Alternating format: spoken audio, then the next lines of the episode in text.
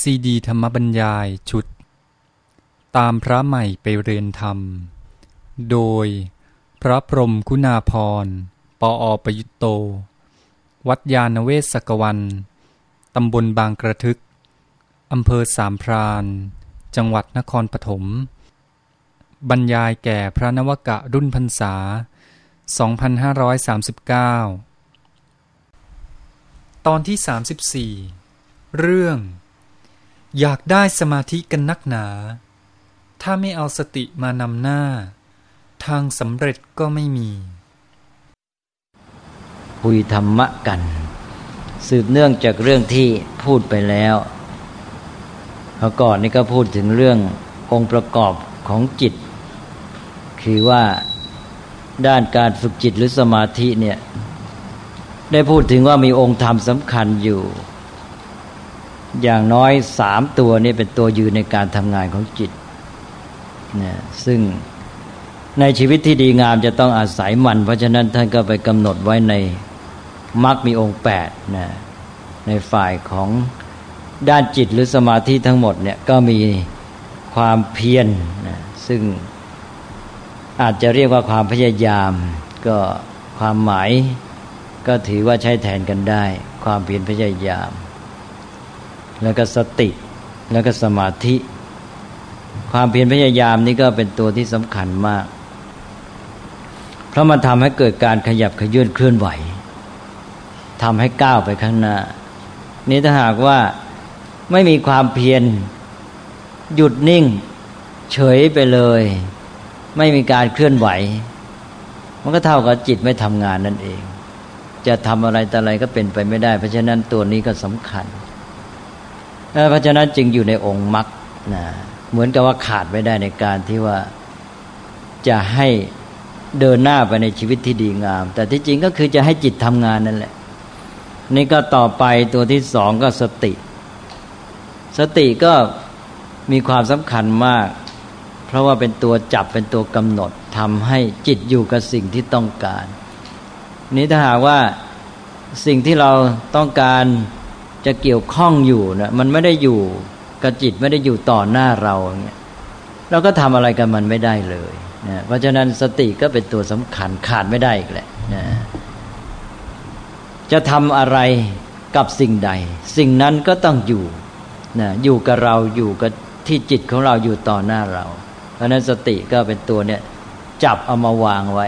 ให้เราทำงานได้เอาตัวที่สามสมาธิอีก สมาธินั่นก็ถ้าจิตมันไหวมันแกว่งมันสาย มันถูกกวนอยู่ มันก็ทำงานไม่ได้อีกนะอย่างที่พูดไปแล้วบอกว่าสมาธินั้นมันทำให้เกิดความอยู่ตัวนะเหมือนกับมีที่รองรับ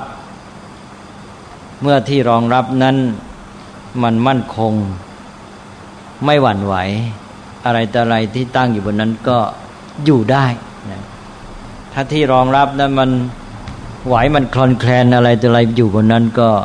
กลิ้งละเนระนาดล้มหรือหล่นไปเลย เพราะนั้นเป็นอันว่าจิตจะทำงานต้องอาศัยเจ้าตัวเนี่ยสามตัวหนึ่งต้องมีวายามะหรือมีวิริยะมีความเพียรทำให้ขยับขยื่นเคลื่อนไหวนะแล้วก็ต้องมีสติเป็นตัวจับเอาไว้ แล้วก็มีสมาธิเป็นตัวที่ทำให้มันอยู่อยู่นิ่งอยู่ตัวนะไม่สายไม่แกว่งไม่ไกวนะไม่หวั่นไม่ไหว ไม่คลอนไม่แคลนแล้วก็ไม่ถูกกวน เพราะนั้นในองค์มรรคก็ไปเป็นความเพียรพยายามที่ถูกต้องนะเพราะต้องการเป็นชีวิตที่ดีทำมันก็เพียรได้เหมือนกันในทุกกรณี แต่ว่าเกิดเพียรไม่ถูกต้องไปใช้ในเรื่องเสียหายก็มันก็ไม่เป็นมรรคนะ เพราะนั้นก็เลยต้องเติมสัมมาเข้ามาข้างหน้าสัมมาวายามะเพียรชอบ แล้วก็สติก็ต้องเป็นสัมมาสติ ใช้สติในทางที่ถูกต้องในทางที่ชอบ แล้วก็สัมมาสมาธิเป็นความตั้งมั่นของจิตที่ชอบที่ถูกต้อง ก็แปลว่าองค์ทำสามอย่างฝ่ายจิตนี้มีความสำคัญอย่างยิ่ง แล้วก็ได้พูดอธิบายไปแล้วว่า สมาธินั้นทำให้จิตมีลักษณะสำคัญสามประการอันนี้อธิบายไปยาวแล้วนะว่าโดยสรุปก็คือหนึ่งทำให้จิตมีกำลัง มีพลังแข็งแรง เหมือนกับน้ำที่ไหลไปทางเดียวนะเป็นร่องเป็นรางเป็นทางไปนะสองก็ทำให้จิตใส เหมือนกับน้ำที่ว่าตั้งอยู่ในที่สงบนิ่ง บนที่อันมั่นคงก็ตกตะกอนแล้วก็น้ำใสมองเห็นอะไรต่าง ๆ เอื้อต่อปัญญา แล้วก็สามก็ทำให้จิตสงบไม่มีอะไรกวน แล้วก็เลยทำให้เกิดความสุข เพราะว่าเมื่อไม่มีอะไรกวนจิตมันก็สบายนะสามอย่างนี้ต้องเอามาใช้ประสานกันในทางที่ดีงามก็คือมาใช้ในการทำงานของจิต ที่ทำให้จิตเป็นกรรมนิยะแปลว่าจิตนั้นควรแก่การงาน เหมาะกับการใช้งานพอเหมาะกับการใช้งานก็เอาไปหนุนปัญญาเนะก็ทำให้ปัญญานี้ทำงานได้ผลดี นี่ถ้าใช้ไม่ถูกทางก็อาจจะเอาพลังจิตไปใช้ใช้ทางฤทธิเดชปาฏิหาริย์ฮึกเหิมใจ หรือว่าเอาไปใช้ในทางสงบก็เลยถ้าติดเพลินไปสบายก็เลยขี้เกียจนะ ราะนั้นก็ต้องเอาทั้งด้านพลัง ความแข็งแรง เข้มแข็งของจิตนี้ แล้วทางด้านของความสงบเนี่ยมันหนุนการทำงานในด้านที่ว่าจิตมันผ่องใส แล้วก็ทำให้มองเห็นอะไรชัดเจน คือเกื้อหนุนกับการใช้ปัญญา ถ้ามันได้ลักษณะสามอย่างนี้มันหนุนซึ่งกันและกัน แล้วก็มันก็มาประกอบประสานทำให้จิตทำงานได้ผลดีนะฮะไปสู่จุดหมาย ทีนี้ก็ได้พูดไปแล้วอีกอย่างหนึ่ง บอกว่าเนี่ยตัวสมาธิเองเนี่ย เพราะเหตุที่มันทำให้จิตมันสงบ มันไม่ถูกอะไรกวน มันก็ทำให้มีความโน้มเองในทางที่ว่ามีความสุขสบาย แล้วก็ชักจะสวยความสุขเมื่อสวยความสุขมันก็เลยเกียจคร้าน เพราะฉะนั้นเจ้าตัวสมาธิก็เลยเปิดช่องให้แก่โกสัจฉะแปลว่าความเกียจคร้าน ความเกียจคร้านก็ไปกันได้กับสมาธิ เพราะฉะนั้นก็เลยจะต้องมีเจ้าวายามะ หรือวิริยะคือความเพียรเนี่ยมาคอยถ่วงดุลไว้ มาช่วยนั่นเอง มาช่วยไม่ให้มันขี้เกียจไม่ให้มันอยู่นิ่ง ให้มันเคลื่อนไหว ให้มันก้าวหน้าไปอันนั้นก็เลยให้สมาธิเนี่ยกับความเพียรเนี่ยเข้าคู่กันนะ อันนี้ถ้าความเพียรซึ่งมันเป็นตัวทำให้เดินหน้าเนี่ย มันจะไปหน้าท่าเดียวนะเท่าดับไปหน้าท่าเดียวนี่ มันรีบมันร้อนมันทำให้พลุ่งพล่านอันนั้นก็ทำให้เสียการเหมือนกัน ความเพียรแรงไปพลุ่งพล่านไป รีบเร่งไปบางทีก็ไม่ได้ผลใช่ไหม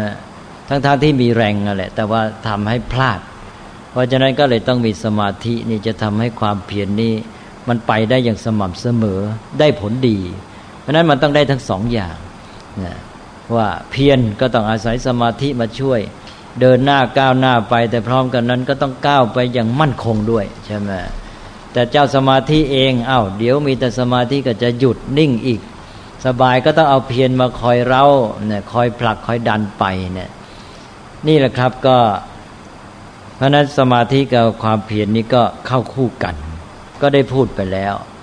ทีนี้อีกตัวหนึ่งก็คือสติ สตินี่เป็นตัวที่มีความสำคัญอย่างยิ่ง เป็นตัวที่ว่าอ้าวเป็นตัวที่จะทำให้รู้ด้วย บอกให้รู้ว่า เออตอนนี้ไอ้เจ้า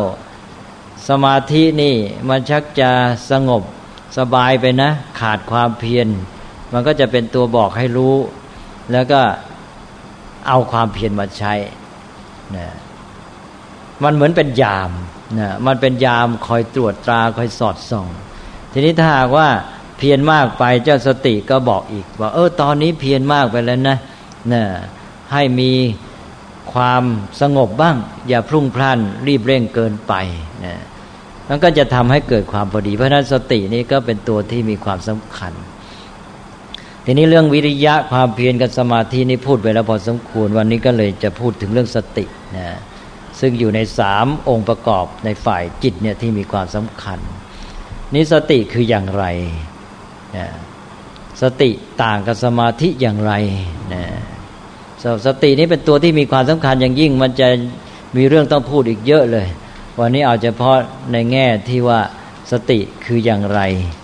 แล้วก็ทำงานสัมพันธ์กับสมาธิอย่างไร อยู่ในฝ่ายจิตด้วยกัน สตินะเราแปลกันว่า ความระลึกได้นะถ้าแปลง่ายกว่านั้นเป็นไทยแท้ก็นึกนั่นเองนะเอาเป็นว่านึกก็ตามระลึกก็ตามก็เป็นสติ ลองนึกดูสิฮะภาษาไทยเนี่ย นึกกับระลึกเนี่ยคล้าย ๆ กันนะนึกถึงอะไรระลึกถึงอะไร คล้าย ๆ กัน นึกไม่เหมือนคิดนะ คิดคนละอย่างนะนึกนี่มัน ดึงออกมานะจิตไปกำหนดอันนั้น เอาไปว่า แปลกันไทยง่าย ๆ ก็ระลึกบ้าง นึกบ้าง แต่ว่าถ้าแปลให้เป็นรูปธรรมเนี่ยเราต้องมาเทียบกับเรื่องของวัตถุ สตินี้ก็ทำหน้าที่เป็นตัวที่จับ เป็นตัวที่ยึด เป็นตัวที่กำหนด เป็นตัวที่ดึง เป็นตัวที่ตรึง เอาง่าย ๆ ว่าดึงดีกว่า ดึงนี่เป็นรูปธรรมที่มีความหมายใกล้กับคำว่าระลึกหรือนึกนะลองคิดสิว่าระลึกในทางจิตใจกับดึงในทางรูปธรรมเนี่ยจะคล้าย ๆ กัน ดึง ดึงนี่เป็นยังไง คือหมายความว่าสิ่งที่มันผ่านเข้ามาแล้วมันจะเลยไป เราจะเอามันไว้เนี่ยถ้ามันผ่านไปเราจัดการกันมันไม่ได้ เราก็ดึงมันไว้ก่อน ไม่ยอมให้มันผ่านเลยไปนะนี่หนึ่งแล้วนะ ดึงไว้มันผ่านมาแล้วมันจะเลยไปซะดึงมันไว้ก่อนเนะเพราะเราจะจัดการกับมัน เราจะทำงานกับมันนะต้องดึงไว้ ถ้ามันผ่านไปเราก็ทำงานกับมันไม่ได้อ้าวทีนี้หนึ่งแล้วนะครับ สิ่งที่ผ่านมาแล้วจะผ่านไป ก็เลยดึงมันไว้นะมันก็อยู่ ต่อหน้าเรา เราก็ทำงานกับมันได้ ทีนี้สองสิ่งที่ผ่านไปแล้วมันมาทีหนึ่งแล้ว ทีนี้มันผ่านไปมันก็คือไปอยู่ในความทรงจำของเราไงสิ่งอะไรก็ตามถ้ามันผ่านมาแล้ว มันเลยไปแล้วก็คือมันเข้าไปอยู่ในความทรงจำตอนนี้มันไม่อยู่ต่อหน้าเราแล้วเพราะมันอยู่ในความทรงจำทีนี้เราต้องการจะทำงานกับมันทำไงล่ะก็ดึงมันออกมาจากความทรงจำใหม่ ดึงออกมาจากความทรงจำมาอยู่ต่อหน้าเราอีก นี่แหละ ดึงในกรณีนี้จะใกล้กันมากกับคำว่าระลึกใช่ไหมเช่นว่าสิ่งที่ล่วงไปแล้วไปอยู่ในความทรงจำเราระลึกขึ้นมาก็คือดึงมันกลับขึ้นมา พอดึงมันกลับขึ้นมาก็อยู่ต่อหน้าเราก็ทำงานกับมันได้อีกเช่นทำงานกับมันเช่นอะไรเช่น จะดูงี้จะดูให้มันชัดนะมันผ่านมาแล้วเห็นมันนิดเดียวแวบหนึ่ง มันยังไม่ทันรู้ว่าเป็นอะไร ยังไม่รู้รายละเอียดอ้าวดึงมันไว้ก่อนเพราะมันอยู่ต่อหน้าก็ดูชัดเจน ทีนี้สิ่งที่ผ่านไปแล้วไปอยู่ในความทรงจำก็เหมือนกัน เอ๊มันยังไงกันแน่นะอยากจะดูให้มันชัดอีกทีนะดึงมันกลับออกมาก็มาดูชัดนะอ้าวไปอ่านว่าได้ความแล้วนะฮะนี่แหละครับสติละ สติก็คือดึงเอาสิ่งที่ ผ่านเข้ามาแล้วจะผ่านเลยไป ไม่ให้มันผ่านไป ดึงเอาไว้ให้มันอยู่ต่อหน้าจะได้ทำงานกับมันหนึ่งนี่ปัจจุบันสองก็คือดึงสิ่งที่ผ่านไปแล้วในอดีตเป็นความทรงจำกลับออกมาอยู่ต่อหน้าเราใหม่ เพราะฉะนั้นการทำงานของสตินี้สำคัญมากถ้าสติไม่ทำงานสักอย่าง สิ่งนั้นไม่อยู่กับเราแล้วเราทำอะไรกับมันไม่ได้เลยนะก็คิดว่าคงจะเข้าใจ อันนี้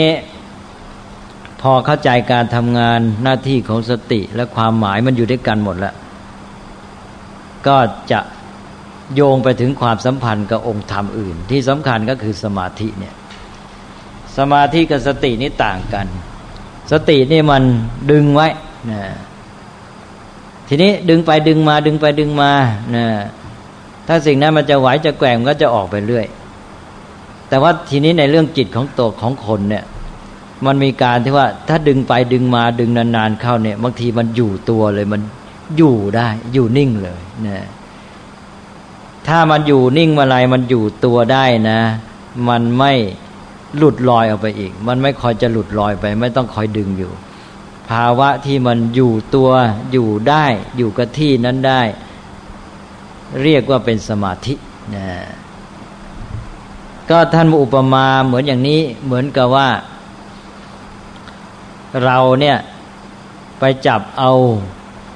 วัวป่ามา วัวป่าดีกว่า วัวป่ามันก็พยศนะฮะจับเอามาแล้ว นี่มันก็จะหนีเข้าป่าเรื่อยทำยังไงล่ะ เออ เราก็จะต้องเอามาให้อยู่ ตอนแรกมันจะไปเรื่อย เราก็ต้องเอาเชือกมาผูกมันไว้ นะเชือกผูกไว้กับอะไรกับกับหลักนะตอกหลักเข้าไป แล้วก็เอาเชือกมาผูก โยงระหว่างหลักกับวัวนะอ้าวนะมีสามอย่างหนึ่งวัวพยศสองหลักสามเชือกนะอันนี้ไอ้เจ้าวัวพยศนั้นเปรียบได้กับจิตของเรา เจ้าจิตของเรานี่มันเหมือนวัวพยศคือมันไม่อยู่ มันจะไปเรื่อย ออกจากเรื่องนี้ไปเรื่องโน้นเรื่องโน้นเรียกว่าเป็นความฟุ้งซ่านเพราะฉะนั้นจะหาทางให้วัวอยู่ อยู่กับอะไรอยู่กับหลักไงหลักนี่ก็คือสิ่งที่เราต้องการ หลักคือสิ่งที่เราต้องการไอ้เจ้าวัวคือจิตของเรานี่มันไม่ยอมอยู่มันจะไปเรื่อยเราจะพยายามให้จิตของเราคือวัวเนี่ยมันอยู่กับหลักคือสิ่งที่เราต้องการ เราก็เลยเอาเชือกมาผูกมัน เชือกนี้เปรียบได้กับสตินะเชือกเป็นสติ เป็นตัวดึงอะนะนี่แหละสติเป็นตัวดึงอะเหมือนกับเชือกดึงไว้ เจ้าวัวพยศเนี่ยจะไปจะหนีไปทีไร เจ้าเชือกก็ดึงไว้ทุกที ไปไม่ได้สักทีนะพออ่าดึงเข้ามาแล้ว เดี๋ยวมันก็ไปอีกแหละ เดินพลานพลานพลานไปไม่ได้ เดี๋ยวดึงออกไปแล้วอ่ามันจะออกไปเจ้าเชือกก็ดึงมันไว้ไปไม่ได้สักที เจ้าวัวพยศนี่นานเข้านั้นข้าจะอ่อนอกอ่อนใจนะดึงกันไปดึงกันมาในที่สุดก็เลยมาหมอบอยู่กงหลักนั่นเองนะพอมาหมอบนิ่งอยู่กับหลักได้นี่ ท่านบอกว่านี่คือสมาธิแหละนะตอนนี้ไอ้เจ้าเชือกคือสตินี่เหมือนกับไม่ได้ทำหน้าที่ดึงแล้วนะใช่ไหมพอบัวมันอยู่มันหมอบเนี่ย เชือกมันอยู่เฉยๆเชือกไม่ได้ทำหน้าที่ดึง แต่ว่าเชือกไม่ได้ปล่อยนะ นะเชือกมันก็ยังผูกอยู่นั่นนะมันทำหน้าที่อยู่เหมือนกัน แต่ว่ามันไม่ได้เด่นออกมานะเพราะว่าถ้าเจ้าวัวนี่เกิดออกไปเมื่อไหร่ก็เจ้าเชือกก็เอาอีกนะนี่คือเรื่องของสติกับสมาธินะเป็นนั้นว่าตอนที่เจ้าวัวยังพยศพยายามออกไปอยู่เรื่อยๆ แล้วก็เจ้าเชื่อคือสติดึงไว้เนี่ยนะ ตอนนี้ก็คือการทำงานของสติ เมื่อไรเจ้าวัวนั้นมันยอมอยู่นิ่งหมอบอยู่กับหลัก อันนั้นเรียกว่าเป็นสมาธิ ทีนี้มีคำที่ควรจะรู้เพิ่มนิดหน่อย ตอนนี้เรารู้แล้วว่าวัวพยศนั้นเปรียบได้กับจิต แล้วก็เชือกนั้นเปรียบได้กับสติ ทีนี้หลักนั้นน่ะหลักเนี่ยคือสิ่งที่จิตเรากำหนด มีศัพท์ทางพระเรียกว่าอารมณ์นะฮะอันนี้เป็นศัพท์พิเศษ เพราะว่ามันจะสับสนกับภาษาไทย ภาษาไทยเราพูดว่าอารมณ์เราหมายถึงความรู้สึกในใจ เช่นความรู้สึกเสียใจ ความเศร้า ความโกรธอะไรต่างๆเหล่านี้เราเรียกว่าอารมณ์พอใช้ในภาษาไทยอย่างนี้แล้วทำให้วุ่นหมด สับสนหมด เวลาพูดสับพระว่าอารมณ์นี่มันไปคนละเรื่อง อารมณ์มันหมายถึงสิ่งที่จะสิ่งที่จิตกำหนดสิ่งที่จิตรับรู้อะไรก็ตาม แม้แต่ทางตาสิ่งที่ตาเห็นก็เรียกว่าอารมณ์ทางตา สิ่งที่ได้ยินทางหูก็เรียกว่าอารมณ์ทางหูเนี่ยคือเสียงนั่นเองเสียงก็เป็นอารมณ์ รูปก็เป็นอารมณ์ของตา เสียงก็เป็นอารมณ์ของหู กลิ่นก็เป็นอารมณ์ของประสาทจมูก แล้วก็รสก็เป็นอารมณ์ของลิ้น แล้วก็สิ่งที่คิดที่นึกในใจทั้งหลายเนี่ยก็เป็นอารมณ์ของจิตใจ การที่ภาษาไทยมันเพี้ยนไปก็คงเริ่มจากสิ่งที่เรานึกเราคิดในใจนี่แหละนะมันมีอารมณ์คือสิ่งที่ใจนึกคิดนี่ นี่เป็นอารมณ์ชนิดหนึ่งแต่นี้สิ่งที่ใจนึกคิดนี่ ที่ใจรู้นี่มันเยอะเหลือเกิน มันรวมทั้ง ความรู้สึกด้วย รวมทั้งความโกรธความเกลียดอะไรต่างๆ ความสุขความทุกข์เนี่ยมันกลายเป็นอารมณ์คือสิ่งที่จิตรับรู้หมดเลย จากความหมายแคบๆในด้าน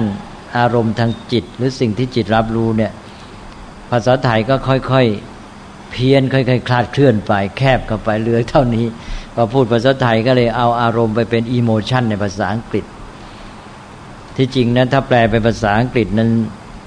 คำว่าอารมณ์นี่เขาจะแปลว่า sense object นะแต่สิ่งที่รับรู้นั่นเอง คิดว่าเท่านี้ก็คงจะเข้าใจแล้วนะฮะเรื่องความสัมพันธ์ รวมทั้งความแตกต่างระหว่างสติกับสมาธินะอันนี้อีกอย่างนึงที่ควรจะพูดก็คือว่า ในเมื่อสตินี่เป็นตัวดึงไว้ แล้วก็พอจิตมันอยู่ตัวได้ก็เป็นสมาธิ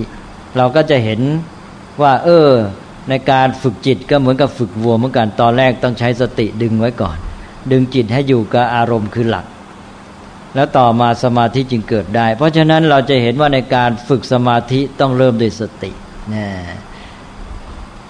ให้นึกเลยให้มองดูวิธีฝึก สมาธิทั้งหลายนะจะต้องเริ่มด้วยสติ ถ้าสติมันไม่มาทำงานแล้วสมาธิมันจะอยู่ มันจะมาได้อย่างไรใช่ไหมเพราะฉะนั้นวิธีฝึกสมาธิหลายอย่างจะมีชื่อลงท้ายว่าสติวิธีฝึกสมาธิแต่ทำไมชื่อเป็นสติละอ้าว ก็เพราะว่าเราใช้สตินี่เป็นตัวเริ่มต้นให้ในการฝึก แล้วสมาธิจึงตามมา อย่างเช่น อาณาปานสติ สติกำหนดลมหายใจเห็นไหมนี่ตอนแรกก็ต้องใช้สติกำหนดลมหายใจถ้าสติกำหนดไปกำหนดมาอ่ามันจะลอยไปมันจะหายไปแล้วก็เอาสติดึงไว้เนี่ยสู้กันอยู่อย่างเงี้ยนะสติมันก็ทำงานตอนแรกเนี่ยยุ่งจังเลยสติทำงานหนักมากจนกระทั่งเมื่อไรจิตมันอยู่กับลมหายใจได้ก็เป็นสมาธินะกว่าจะได้สมาธินี่สติทำงานหนักขนาดไหนนะดังนั้น วิธีฝึกสมาธิมากมายจะมีชื่อลงท้ายด้วยคำว่าสติ พุทธานุสติ สติระลึกถึงพระคุณของพระพุทธเจ้าธรรมานุสติ สังขานุสติ จาคานุสติ ศีลานุสติหมวดหนึ่งเลยเป็นเรื่องของอนุสติ มรณสติ ถึงแม้หมวดที่ไม่มีชื่อว่าสติลงท้าย เวลาฝึกก็ต้องใช้สตินั่นแหละ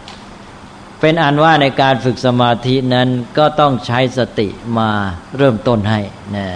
เมื่อสติเริ่มต้นให้แล้วจิตอยู่ตัวได้ ก็ไปสู่สมาธิ แต่เมื่อจิตเป็นสมาธินั้นไม่ได้หมายความว่าสติมันเลิกทำงานนะ สติมันก็คลออยู่แต่ว่ามันไม่เป็นตัวเด่นอีกต่อไปแล้ว ต่อจากนี้สสมาธิจะเป็นตัวเด่นนะนี่ก็เป็นเรื่องของการ ฝึกในเรื่องจิตใจเนะในกระบวนการปฏิบัติที่เราพัฒนาด้านจิต ก็จะพูดถึงความสัมพันธ์แบบนี้ แต่ว่าในชีวิตทั่ว ๆ ไปเนี่ยเราจะเห็นว่าสติจะเป็นตัวที่ทำงานเด่นมาก เพราะว่าเป็นตัวที่ต้องกำหนดเรื่องที่เราจะทำต้องเกี่ยวข้องตลอดเวลา ยังขับรถเป็นต้นขับรถนี่จิตก็ต้องอยู่กับสิ่งที่ทำนั้นก็คือว่า อยู่กับรถ อยู่กับการขับรถนะถ้าสติไม่ทำงานปั๊บคือใจลอย ใจลอยเป็นนึกเรื่องอื่นอะไรเกิดขึ้น มีหวังใช่ไหมฮะนะอุบัติเหตุก็มา เพราะนั้นสตินี่เป็นตัวแกนในการที่จะไม่ประมาท ที่ว่าไม่ประมาทก็คือมีสติกำหนดอยู่นะแต่ว่าไม่ประมาทนะหมายถึงอาการเป็นอยู่ของมนุษย์นะแต่สตินี่เป็นตัวคุณสมบัติเป็นตัวองค์ธรรมที่ทำงาน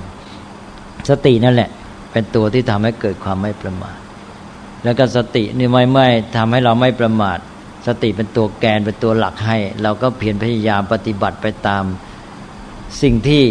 เราระลึกได้นึกได้นะที่เกี่ยวข้องก็ทำไป มันก็ไม่ประมาทนะก็คิดว่าพอสมควร วันนี้ก็จะพูดไว้สั้น ๆ ก่อน พรุ่งนี้จะพูดเรื่องสติกับปัญญานะวันนี้เอาสติกับสมาธิ เริ่มด้วยความหมาย และการทำหน้าที่ของสตินะก็ทวนสักนิดหนึ่งว่าสตินั้นเราแปลกันว่านึกหรือและระลึก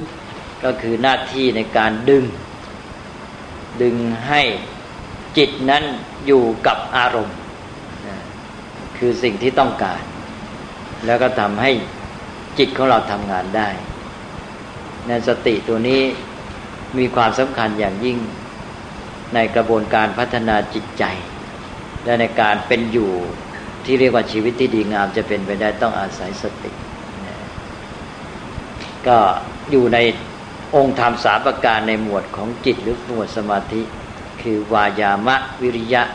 ความเพียร แล้วก็สติแล้วก็สมาธิ เอานะครับ วันนี้มีอะไรสงสัยไหม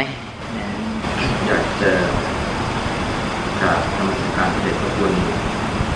เกี่ยวกับการปฏิบัติสมาธิครับก่อนอื่นที่เราจะปฏิบัติสมาธิเราก็ต้องรู้เกี่ยวกับกฎระเบียบต่างๆการจะเรียกว่าปริยัติถูกต้องไหมครับปริยัติเนี่ยต้องรู้ถ้าไม่รู้แล้วก็มันก็คลำก็ไม่รู้มันก็ลองผิดลองถูกก็เริ่ม ก็ไม่รู้จักใช้ประโยชน์จากประสบการณ์ของท่านที่ได้ปฏิบัติมาก่อน ปริยัติคืออะไร ปริยัติคือคำบอกเล่าประสบการณ์ของท่านผู้ได้ปฏิบัติมาก่อนนั่นเอง ซึ่งในที่นี้หมายถึงพระพุทธเจ้า ปริยัตินั้นมุ่งเอาพุทธพจน์นะไม่ได้มุ่งเอาอื่นนะที่ว่าทีนี้ปริยัติคือพุทธพจน์คำบอกเล่าประสบการณ์ของพุทธเจ้าที่พระองค์ได้ปฏิบัติมาแล้วเนี่ยเอามาเล่าให้เราฟังเป็นสิ่งที่เราจะต้องเล่าเรียน ก็เลยเรียกว่าปริยัติคำว่าปริยัติแปลว่าสิ่งที่จะต้องเล่าเรียน เล่าเรียนอะไรก็เล่าเรียนพุทธพจน์ คือคำบอกเล่าประสบการณ์ของพระพุทธเจ้า ก็เราจะเอาประโยชน์จากพระพุทธเจ้าหนึ่งเรานับถือพระพุทธเจ้า เราเชื่อว่าพระองค์เนี่ยบรรลุธรรมเป็นพระพุทธเจ้า เป็นผู้ประเสริฐจริงอ้าวทีนี้เราก็จะปฏิบัติตามคำสอนของพระองค์ก็คือเราจะเอาประโยชน์จากพระองค์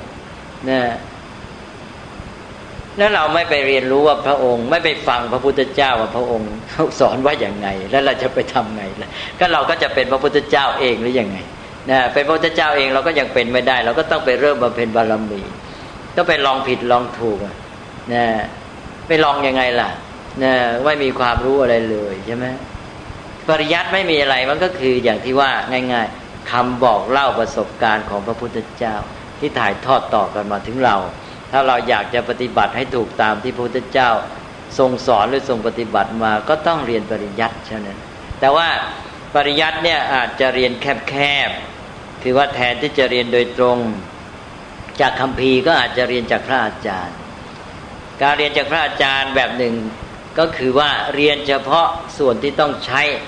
แล้วก็ฝากความไว้วางใจแก่อาจารย์โดยสมบูรณ์เรียกว่าขึ้นต่ออาจารย์ เป็นปริยัติที่ขึ้นต่ออาจารย์ หมายความว่า จะใช้แค่ไหนอาจารย์จะบอกแค่นั้น และอาจารย์จะเป็นผู้กำหนดว่าจะให้รู้แค่ไหน นั้นเวลาไปถึงอาจารย์บอกไม่ต้องเรียนอะไรเธอ ฟังฉันอย่างเดียวนะ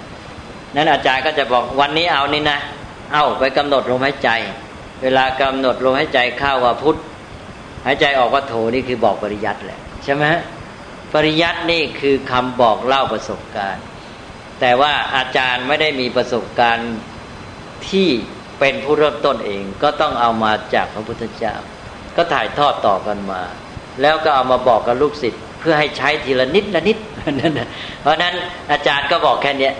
เอานะเธอไปกำหนดหลมหายใจบอกเท่านี้ก็เป็นปริยัติแล้วนะทีนี้ก็อยู่ที่ว่าอาจารย์เนี่ยจะบอกปริยัติแค่ไหนทีนี้อาจารย์อาจจะ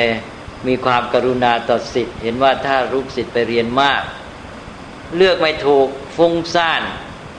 แล้วก็จับผิดจับถูกก็จะทำให้วุ่นวายนะแทนที่จะปฏิบัติได้ผลก็เลยผิดพลาดไป พระอาจารย์ก็เลยบอกว่า เออ ฉันมีประสบการณ์ ฉันปฏิบัติตามที่พระพุทธเจ้าสอนมาก่อนเพราะนั้นเธอฟังฉันก็แล้วกัน ฉันจะบอกให้อันนั้นพระอาจารย์ก็จะบอกให้อย่างที่ว่า เอาแค่ไปใช้ปฏิบัติจริง ๆ เลย แค่เนี้ยแค่บอกว่าอ้าววันนี้ไปกำหนดลมหายใจเข้าออกนะหายใจเข้าก็รู้หายใจออกก็รู้ หรือจะบอกว่านับหนึ่งถึงสิบหรือจะบอกว่าหายใจเข้าว่าพุทหายใจออกว่าโทนท่านใบบูลถามถามใหม่สิฮะในในเรื่องของปฏิเวทนั้นผมติดใจสงสัยตรงนี้ครับผมในส่วนของเรื่องของโสดาบันนะครับ ตรงนี้ที่เราเวลาเราล่ำเรียนเราเราเราศึกษามาในระดับหนึ่งแล้วเราก็ก็เด็กถามนะครับ ในหลักสูตรปวชเกี่ยวกับพุทธศาสนา พูดถึงว่าคนธรรมดาสามัญเนี่ยสามารถเข้าถึงโสดาบันทีนี้ในส่วนของพระเดชพระคุณนั้นมีความคิดเห็นในส่วนนี้อย่างไรผมอยากจะหลักสูตรอะไรฮะ บอกคนธรรมดาเอ่อเกี่ยวและที่เรียนพุทธศาสนานะครับแล้วแล้วหนังสือแล้วเขาเขียนว่าไงเอ่อเกี่ยวกับเรื่องอ่าการปฏิบัติตนนะครับ สามารถจะบรรลุในระดับ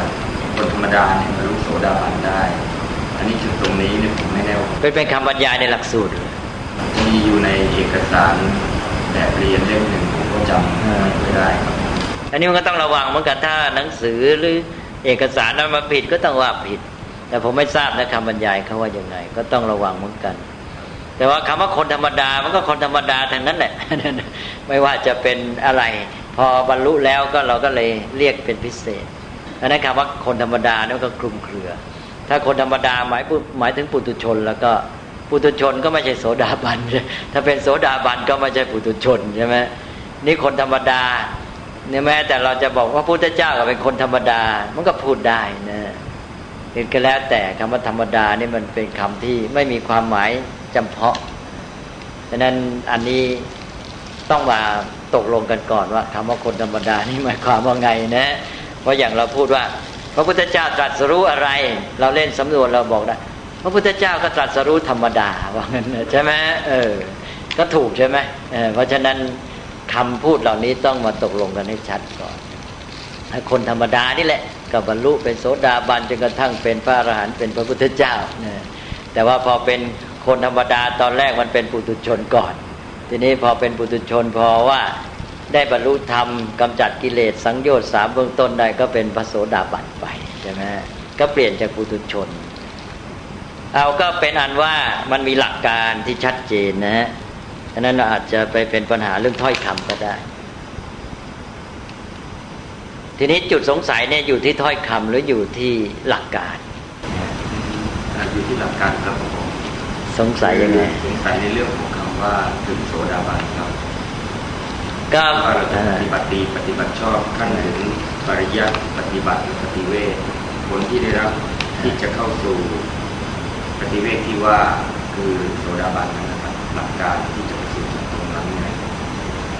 ในระดับสามัญชนทั่วๆไปก็คงอาจจะใช้คำพูดที่ไม่ค่อยคือการปฏิบัติก็เป็นเรื่องของปุถุชนเนี่ยสามัญชนเท่านั้นแหละนะฮะ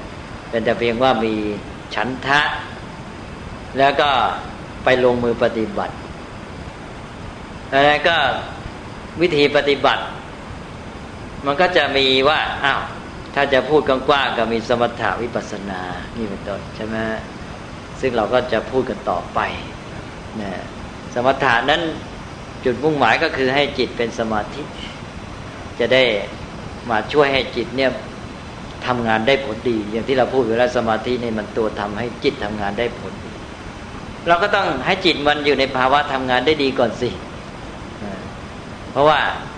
ในการที่จะได้บรรลุธรรมกำจัดกิเลสเนี่ย จิตต้องทำงานอย่างน้อยทำงานในด้านปัญญา นี่ถ้าไม่มีสมาธิจิตทำงานไม่ได้ ไม่ได้ผลดีอะทำงานแต่เต็มที่ทำงานไม่ได้ผลดีมันก็การที่จะบรรลุธรรมก็เป็นไปได้ยากเพราะนั้นเราก็ต้องการสมาธิ อย่างน้อยระดับหนึ่งพอให้จิตมันทำงานได้ในระดับที่เราต้องการหรือจำเป็นจะต้องใช้ เราก็เลยต้องการสิ่งที่เรียกว่าสมถะมาฝึกจิตให้เกิดสมาธิ ทีนี้พอจิตเกิดสมาธิทีนี้ก็มีว่าระดับไหนล่ะเราบอกว่าเราไม่เอามากเราเอาสมาธิพอใช้งานในทางปัญญาเราเอาเท่านี้เราก็มาตกลงกันว่าเอาระดับไหนแต่ละคนก็ไม่เหมือนกันอีก พื้นเพแต่ละคนนี่ มันต่างกัน บางคนนั้นน่ะ ปัญญาแหม ปัญญานี่เฉียบคมมาก แม้ว่าจิตจะไม่แน่วเท่าไหร่แต่พอให้จิตมันอยู่ตัวนิดหนึ่งเนี่ย มันมีปัญญาเฉียบคน มันได้ยินได้ฟังอะไรนิดเดียวจิตมีเวลาที่อยู่ตัวนิดเดียวมันแทงทะลุเลย บางคนนี่ปัญญาไม่เฉียบคม นะทื่อต้องใช้เวลา ทีนี้ถ้าจิตไม่เป็นสมาธินานๆ แกเอาไม่รอดใช่ไหมแกแกแทงไม่ทะลุ พอจะดูยังไม่ทันชัดอ้าวไปซะแล้ว ทีนี้คนที่ปัญญามันเฉียบคมนี่มันแวบเดียวมันได้เลย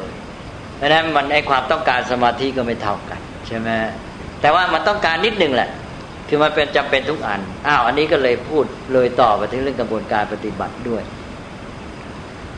อันนี้ที่จริงก็นอกเรื่องสำหรับวันนี้นะถือเป็นเรื่องพิเศษไป ว่าในการปฏิบัติเนี่ยเราต้องการธรรมะสามบทที่เราเรียกว่าใจสิกขาเนี่ยมาทำงานครบเลย คือศีลสมาธิและปัญญา ศีลสมาธิปัญญาต้องครบ เราพูดกันไปแล้วใช่ไหมพฤติกรรมก็ต้องใช้จิตก็ต้องใช้ปัญญาก็ต้องใช้มันต้องมาทำงานประสานกัน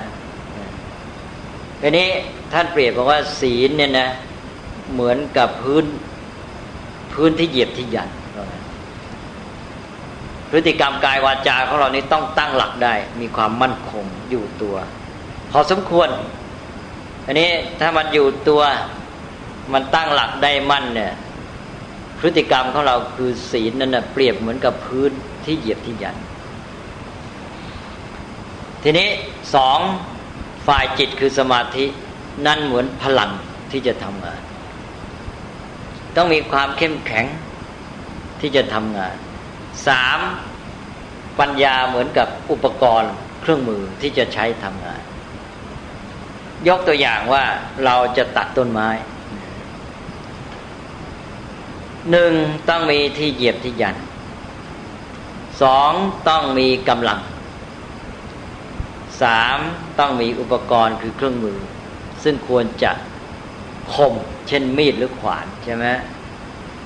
อ้าวทีนี้เรามีสามอย่างล้วหนึ่งเราก็มีพื้นที่เหยียบที่ยันได้กับศีลสองมีกำลังคือจิตเนี่ยได้แก่สมาธิเป็นแกน แล้วก็สามมีอุปกรณ์คือขวานหรือมีดที่คมได้กับปัญญา ถ้ามีสามอย่างนี้แล้วทำงานตัดต้นไม้ได้ ขาดสักอันได้ไหม ไม่ได้เลย ขาดพื้นที่เหยียบที่ยันนี่ มันไม่มีทางตัดได้นะสองขาดกำลังซะแล้วยกขวานไม่ขึ้นเป็นไง ตัดไม่ได้สามมีกำลังแต่ว่าไม่มีอุปกรณ์ ตัดไม่ได้อีกใช่ไหมต้องมีทั้งสามแต่ทีนี้ว่า พอมีทั้งสามแล้วเนี่ย การที่จะมีเท่าไหร่ตอนนี้ชักจะยืดหยุ่นแหละถ้ามีดีหมด ศีลบริบูรณ์ พื้นเหยียบยันก็มั่นคงนะสองกำลังก็ดีแข็งแรงมากสามอุปกรณ์ มีดขวานก็คมมาก ตัดชั่วต้นไม้ขาดเลยใช่ไหมเนี่ยบางทีก็ครั้งเดียวขาดเลยอ่าแต่ทีนี้ถ้าเกิดว่า พื้นไม่แน่น แต่ว่ากำลังแรงดีมาก อาวุธคมมาก ใช่ไหม ที่เหยียบไม่แน่นนักเออชั่วเดียวมันขาดเลยใช่ไหมเออก็ยังพอตัดได้ใช่ไหมอ่าทีนี้ เกิดว่ากำลังไม่ค่อยดีเนี่ยพื้นแน่นกำลังไม่แข็งแรงนักแต่มีดขวานี่คมจังเลยใช่ไหมก็ชั่วเดียวได้เหมือนกันบางทีก็บางทีชั่วเดียวยังไม่ขาด เพราะว่ากำลังมันน้อยไป ก็ยังพอไหวใช่ไหมตัดก็ได้ ทีนี้ อะไรอะทีนี้ว่าถ้าหากว่าปัญญาเลยตัวอาอุปกรณ์ไม่คม อุปกรณ์มีดขวานไม่คมชัด ต้องพื้นแน่นกำลังแข็งแรงมากก็ตัดหลาย ๆ ทีมก็ขาดได้ใช่ไหมอันนั้นตกลงว่าองค์ประกอบสามอย่างต้องมีขาดไม่ได้เลย แต่ว่าไอ้จะเอาอย่างไหนให้มันเต็มที่ได้หมดมันก็ดีนะนี่ถ้าว่ามันไม่ได้เต็มที่ก็อย่างที่ว่าก็ดูว่ามันจะต้องให้ อย่างไรอย่างหนึ่งมันมีความกำลังแข็งแรงมีเป็นองค์ประกอบที่สมบูรณ์ใช่ไหมมาช่วยกันเป็นอันว่าคนที่มีปัญญามากเนี่ย แม้แต่ว่าพื้นไม่แน่น นักนะกำลังไม่ดีนัก แต่ว่าสามารถที่จะทำงานได้ผลใช่ไหมเพราะว่าความเฉียบคม นั่นแกพื้นไม่ดีมาฟังพระพุทธเจ้าเนี่ย นะตอนนั้นแกบรรพัฒนาตัวพฤติกรรม แกก็อยู่ในความเรียบร้อยเฉพาะหน้าจิตแกก็มีกำลังนะเอาจริงเอาจังตอนฟังพุทธเจ้านี่เกิดสมาธินะเพราะว่าสนใจจริง ๆ ปัญญาแกพื้นก็ดีเฉียบคมมากแกฟังพุทธเจ้าก็ชั่วฟันขาดเลยใช่ไหมทีนี้หลายคนนี่ปัญญาไม่คมเลยทำไงต้องมาสร้างพื้นให้แน่นนะต้องมาสร้าง จิตให้มีกำลังให้พอใช่ไหมแล้วก็ต้องมาปฏิบัติตามหลักการอะไรอะไรกันโอ้ยว่าว่ากันหลายขั้นตอนนะพอเข้าใจนะในจุดที่ผมกล่าวการเป็นคนนั้นก็เนื่องจากว่า ในระหว่างที่ผมทำการเรียนการสอนเด็กอยู่ทำการสอนเด็กอยู่เเด็กที่สอนก็เป็นเด็กอาชีวะสภาวะจิตคงค่อนข้างจะหวดแหวก คือสมาธิน้อย สมาธิน้อยแล้วโดยเฉพาะอย่างยิ่งผู้ที่ให้ความรู้คือครูบาอาจารย์เองก็ในส่วนนี้ที่จะเป็นเป็นชี้นำก็ต้องต้องเป็นหลักตอนนี้ที่เรียนถามกลับเรียนอันมาตรการเด็กคุณก็คืออยากจะได้หลักนี้ไปในในในการเรียนในการสอนเด็กนั้นถ้าเราได้หลักไปแล้วโดยเฉพาะอย่างยิ่งที่พระเดชพระคุณได้ให้ความรู้ในวันนี้ก็นับว่าเป็นสิ่งที่ เราคงต้องไปพิจารณาเปรียบเทียบในที่เขาเรียนแล้วก็ประยุกต์ในคำพูดของแต่ว่าอ๋อแต่ว่าที่ฟังนี่เข้าใจแล้วนะเข้าใจอันนี้ปริปริยัติอาจารย์ถามอะไรจะไปถึงจุดไหนอย่างไรนั้น ก็แล้วแต่บุคคลจะใช้ปัญญา ก็ไปพิจารณาว่าแต่ละคนปฏิบัติโดยอาศัยปริยัติปฏิบัติปฏิเวท ผลปฏิเวทจะเป็นอย่างไรก็ต้องขึ้นอยู่กับตัวปัญญาต้องต้องครบสามต้องครบทั้งศีลสมาธิปัญญาไตรสิกขา โดยเฉพาะตัวที่จะเป็นตัวตัดสินก็คือปัญญานี่แหละใช่ไหมเพราะเป็นตัวทำงานแท้เลย เป็นมีดที่จะตัดกิเลสทำให้เข้าถึง เป็นตัวแสงสว่างก็ได้ เป็นตัวส่องทะลุให้เห็นตัวความจริงนะเป็นแสงสว่างหรือเป็นมีดอุปกรณ์ที่คม ก็ปริยัตินั่นก็คือคำบอกเล่าประสบการณ์ของพระพุทธเจ้านะปริยัติเนี่ยที่จริงไม่ใช่ทฤษฎี แต่เราไม่มีคำสมัยนี้ที่จะเทียบแล้วก็ใช้คำว่าทฤษฎี แต่ที่จริงไม่ใช่ปริยัติคำบอกเล่าประสบการณ์ของพระพุทธเจ้า พระองค์ผ่านมาแล้วพระองค์ก็มาเล่าให้เราฟังแล้วก็บันทึกกันไว้ เพราะฉะนั้นเราจึงถือสำคัญมากเรื่องปริยัติคือพุทธพจน์ ถือพระไตรปิฎกเป็นสำคัญไม่งั้นเราจะรู้ได้ไงพระพุทธเจ้า ได้ตรัสรู้อะไรผ่านอะไรมา สอนว่าย่างไงใช่ไหมนั่นโบราณอาจารย์ถือสำคัญมากอันเนี้ยนะถือปริยัติเป็นรากพระศาสนาเลย เพราะไม่งั้นเราก็กลับไปเป็นโยคีหรือศีดาบทตามเดิมเพราะว่าเราไม่อาศัยประสบการณ์พระพุทธเจ้า เราก็ไปลองผิดลองถูกเอาเอง แล้วก็เข้าป่าไปปฏิบัติด้วยตนเองอแล้วเราก็บอกว่าฉันไม่ต้อง พึ่งพระพุทธเจ้าแหละใช่ไหมใครพูดว่าไม่ต้องใช้ปริยัติเท่ากับพูดบอกว่า ฉันไม่ต้องพึ่งพระพุทธเจ้าเมื่อไม่ต้องพึ่งพระพุทธเจ้าก็ไม่จำเป็นต้องมาบวชด้วยใช่ไหมใช่ไหมก็ไปค้นพาเองดิใช่ไหมก็ไว้ใจตัวเองก็หมดเรื่อง ปริยัติแปลว่าเป็นคำบอกเล่าประสบการณ์ของพระพุทธเจ้า แล้วก็เลยก็ถ่ายทอดกันมา เราก็เลยต้องเล่าเรียน เพื่อเราจะได้รู้ว่าพระองค์สอนว่ายังไงเราจะได้ปฏิบัติได้ นสองปฏิบัติก็คือนะนำเอาคำสอนของพระองค์มาปฏิบัติคำสอนถึงของพระองค์ที่สอนเราให้ปฏิบัติก็รวมแล้วก็อยู่ในศีลสมาธิปัญญาใช่ไหมเพราะนั้นปฏิบัติเนี่ยก็ได้แก่ศีลสมาธิปัญญาคำพูดสั้น ๆ ก็คือไตรสิกขานั่นเองอันนี้คำว่าสิกขาเนี่ยแปลว่าศึกษา เพราะฉะนั้นขอให้สังเกตว่าศึกษาเนี่ยอยู่ที่ตัวปฏิบัติ นี่ในภาษาไทยปัจจุบันเนี่ยศึกษาไปเอาที่เล่าเรียน ยุ่งหมดนะ ศึกษาคือศิกขานี่ได้กับศีลสมาธิปัญญาเป็นตัวปฏิบัติ เพราะนั้นปฏิบัติได้กับศีลสมาธิปัญญาอ้าวปฏิบัติได้กับศีลสมาธิปัญญาก็ได้กับไตรสิกขา เพราะฉะนั้นปฏิบัติได้กับสิกขาได้กับการศึกษา นั่นศึกษาคือปฏิบัติ ปริยัติเป็นเบื้องต้นในการศึกษา ทีนี้เวลาพูดสั้นๆเนี่ยปฏิบัติมันต้องอาศัยปริยัติเราก็เลยพูดควบ ว่าศึกษาเนี่ยก็คือปฏิบัติ ไปตามที่ได้เล่าเรียนปฏิบัติให้ถูกต้องตามที่ได้เล่าเรียน เพราะถ้าไม่เล่าเรียนมามันก็ปฏิบัติไม่ได้ เพราะนั้นถ้าพูดสั้น ๆ ศึกษามันก็รวมทั้งปริยัติและปฏิบัติ แต่มันมาเป็นตัวจริงของศึกษาเนี่ยที่ปฏิบัติเอาไปอ่านว่าแยกเป็นปริยัติปฏิบัติและปฏิเวทถ้าพูดสั้น ๆ ศึกษาเท่ากับปริยัติปฏิบัติเลยนะ